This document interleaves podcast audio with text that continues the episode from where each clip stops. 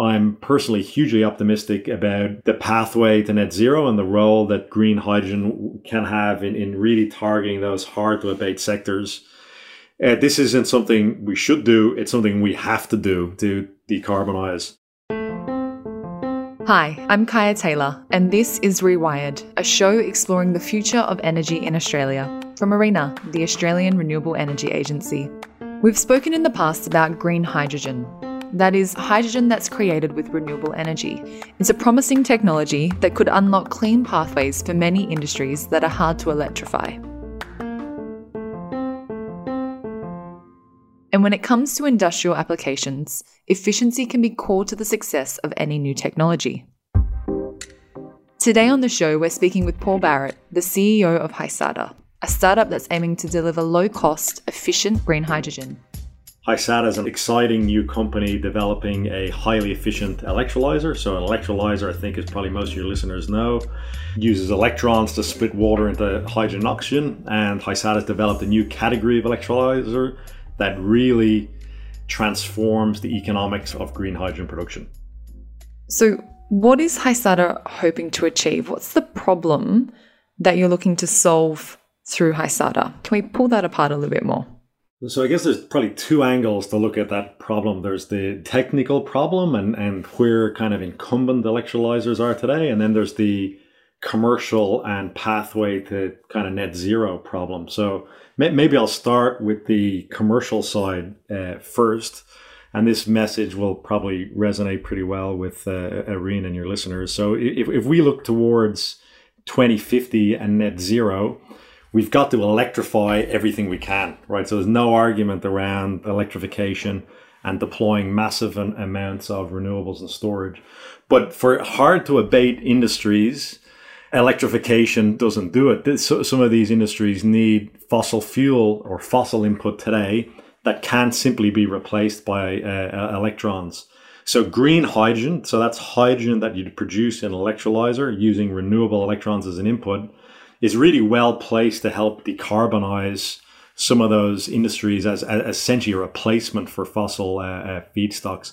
So think of steel, where they use coal today for the reduction of iron ore to, to, to steel. That can be replaced in many cases with uh, with green hydrogen. And think of the chemical industries uh, such as ammonia or methanol that would use natural gas today as a, a feedstock. That can all be uh, you know drop in replaced with with green hydrogen. And then if you look towards net zero this is going to be a pretty big opportunity for for green hydrogen. So so to get to net zero we need about 20% of the world's energy system to be green hydrogen to, to really go after those hard to abate sectors i just mentioned. And that's a pretty big industry. That's on the scale of today's natural gas industry and so that's the the real problem the commercial problem we're trying to solve is is to help the world on a path to to deep decarbonization by going after those hard to abate sectors. And sort of piggybacking off that is is the technology edge to that problem. So so electrolyzers have been around for over hundred years. It's a pretty simple kind of high school level electrochemistry experiment. You have water and two electrodes. You you run some potential across it, and you can split water pretty easy into easily into hydrogen oxygen. The challenge with today's systems is they're not very electrically efficient. So you waste a lot of your uh, green electrons input gets wasted as heat and you've got to actively cool your electrolyzers. So the result with today's electrolyzers is they're not very efficient. They're pretty complicated. And the Hysata approach is, is, is really able to disrupt those incumbents in, in how we tackle this problem. Hysata spun out of an ARENA funded project between the University of Wollongong and Monash. The project was exploring the production of ammonia from renewables, and clean hydrogen is key to that equation. If you can transition the production of ammonia to renewable energy, then it would have a dramatic impact on our industrial sector. So, the problem they were targeting is, which is kind of getting into the technology a little bit, is existing electrolyzers, as I mentioned earlier, are, are relatively inefficient or actually highly inefficient. They're only about 75% efficiency at a, at a system level. And most of that inefficiency, if you break it down, is really due to resistance in the cell. And the way I like to think of resistance is if, if you're at home today and you plug in your iPhone to charge, and you leave it charged for a while, the back of your phone might get a little bit warm as it's charging. And that's electrical energy formed into thermal energy through uh, electrical resistance. And, and in an electrolyzer, resistance is your enemy because it translates to heat. And if you have a lot of heat, you've then got to cool, you've got to have a chiller, and so on and so forth. So, so Gerry and his team really sat down to tackle that problem of targeting those resistances and eliminating those resistances from the cell. And that process developed the, the idea that, that sits behind the um, today.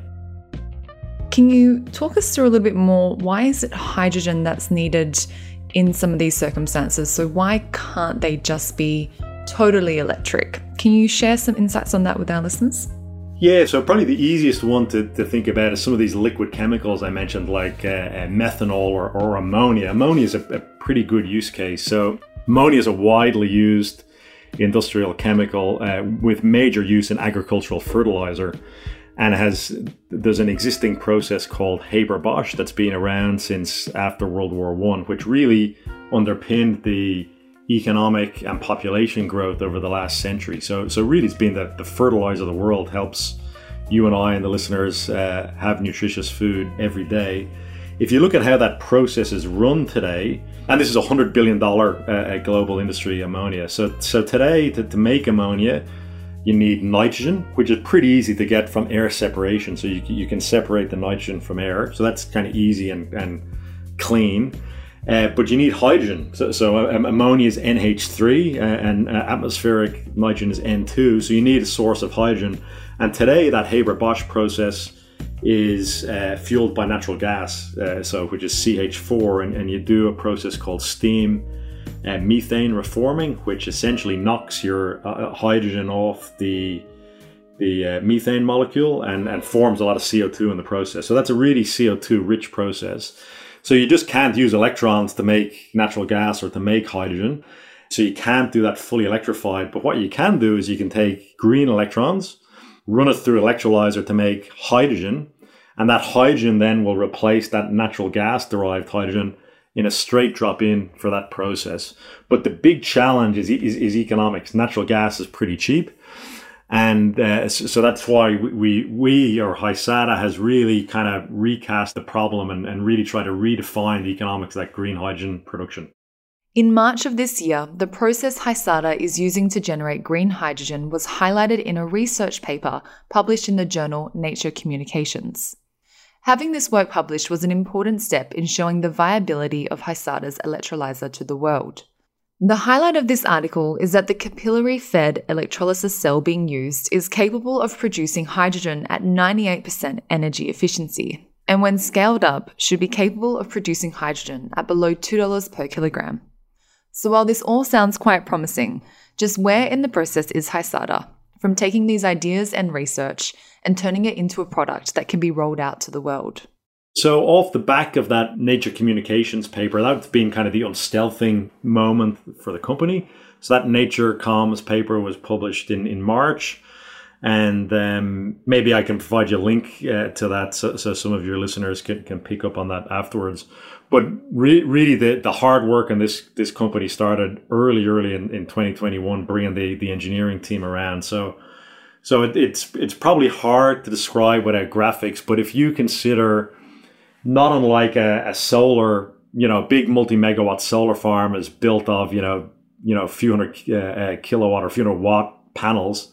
Our approach to electrolyzer is the same. Is is we have got a highly modular product, and we're working on a completely different architecture maybe that many of your listeners will have seen before because it is a new category of electrolysis but that analogy to solar holds uh, uh, pretty well. We're working on a, a small modular component that we're going to stack lots of these electrically in series. And, and that's the, the scale we're working on now. So I, I would say we're in, in development, you know, building and, and testing and doing a lot of uh, investment in, in people and equipment around quality and reliability testing. We're developing partnerships with a lot of people, uh, customers in, in industry to, to kind of do our first field trials. And it's our expectation that it's probably 2025 when we have commercially scaled systems uh, uh out in the field.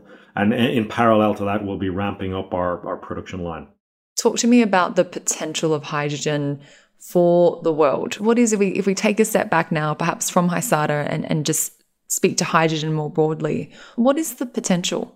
The numbers are, are pretty big. So, so I want to walk you through this market opportunity. So, so as I mentioned, to get to net zero, you, you know, multiple reports are triangulating on about 20% of the world's energy system needs to be green hydrogen. And, and this creates a multi trillion, yeah, that's not me with a verbal typo, a, multi trillion dollar opportunity for electrolyzers.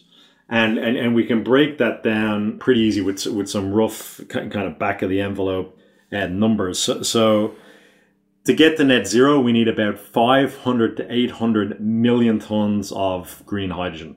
And uh, rough number, uh, and I'm rounding up here because a high efficient uh, electrolyzer will do better, but you need about 10 gigawatt of electrolyzer capacity to make 1 million tons.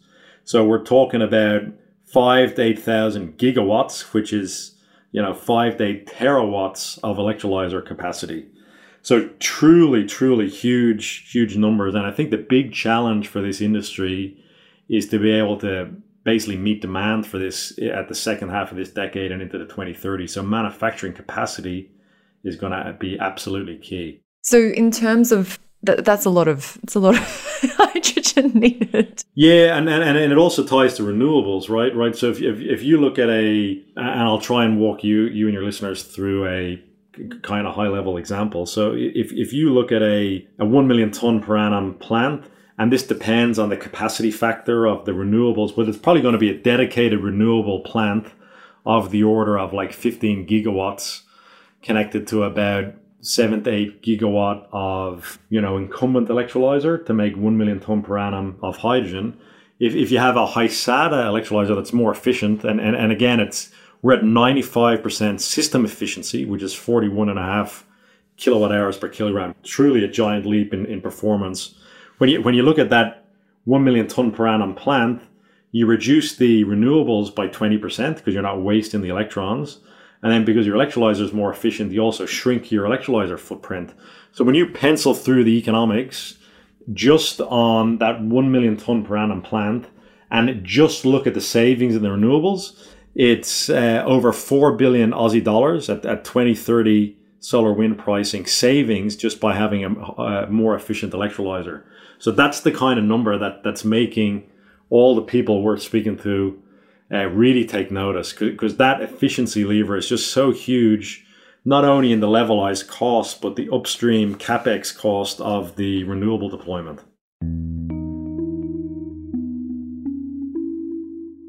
you kind of talked through the generation requirements and, and, and what the, the electrolyzer would be capable of. Is that what is standard in industry at the moment? So, for our listeners who might not be aware, are there those types of hydrogen projects, generation plants, whatever you want to call them, operating in Australia or globally at the moment? Yeah, at a smaller scale. And and so so just like the, the solar industry, you know, electrolyzers tend to be modular. So, so the, the, the scale up uh, uh, is really just having more and more electrolyzers working in, in, in kind of parallel.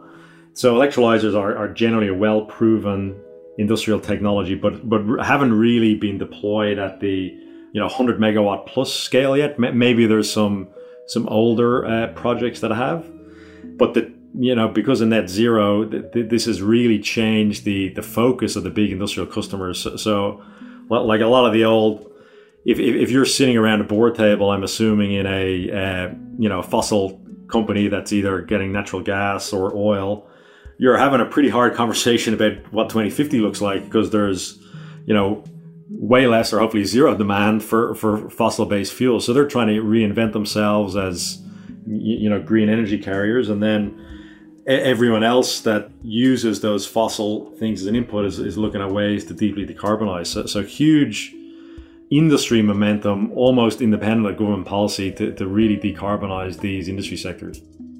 So, the potential for Australia, so the hydrogen opportunity, talk us through a little bit more what that looks like. So, you just talked about export, you just talked about co location. Um, you know, if we fast forward 10 years, what does the potential of hydrogen in Australia look like?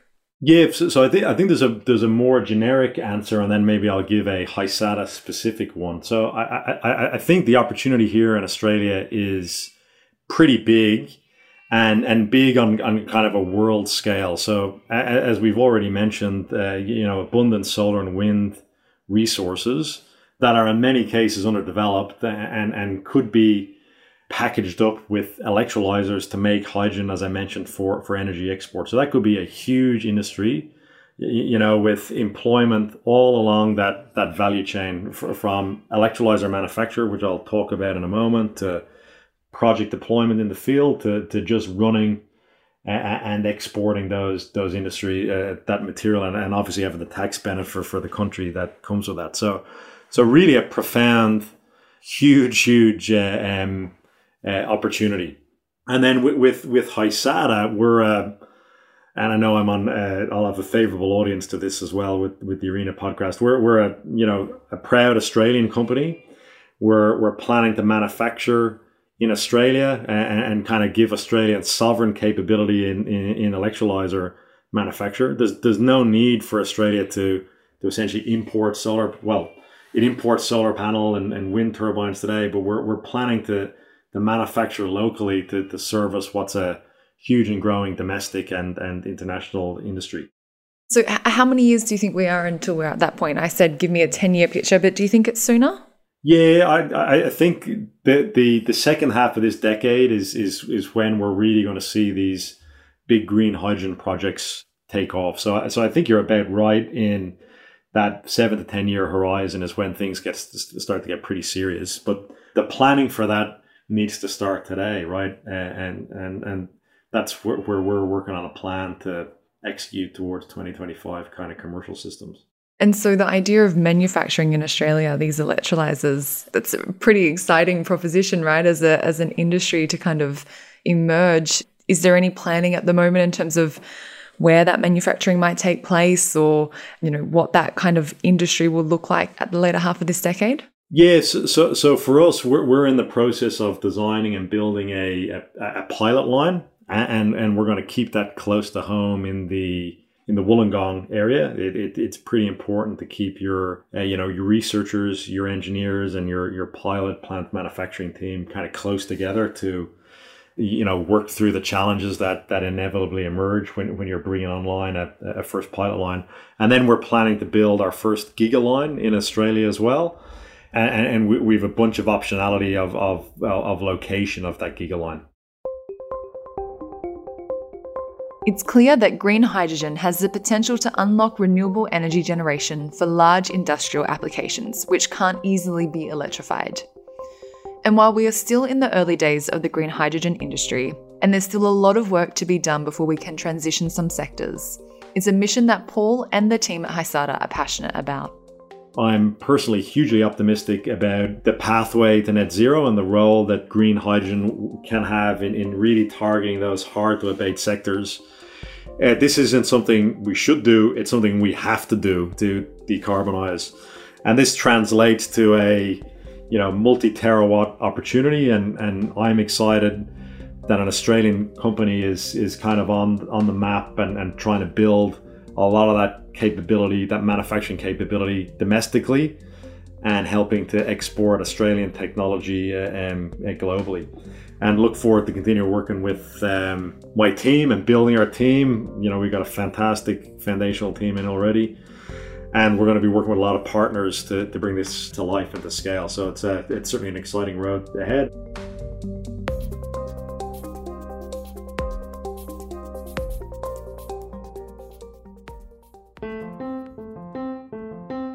Thanks to Paul Barrett for joining us for this episode. Rewired is brought to you by ARENA, the Australian Renewable Energy Agency, working to support Australia's energy transition. This episode was hosted by me, Kaya Taylor, with production and scripting from the team at Lawson Media. If you've enjoyed the conversation and want to learn more about the transformers working to change our energy grid, or the projects that ARENA is funding, you can find out more on our website, arena.gov.au. I'll speak to you again soon.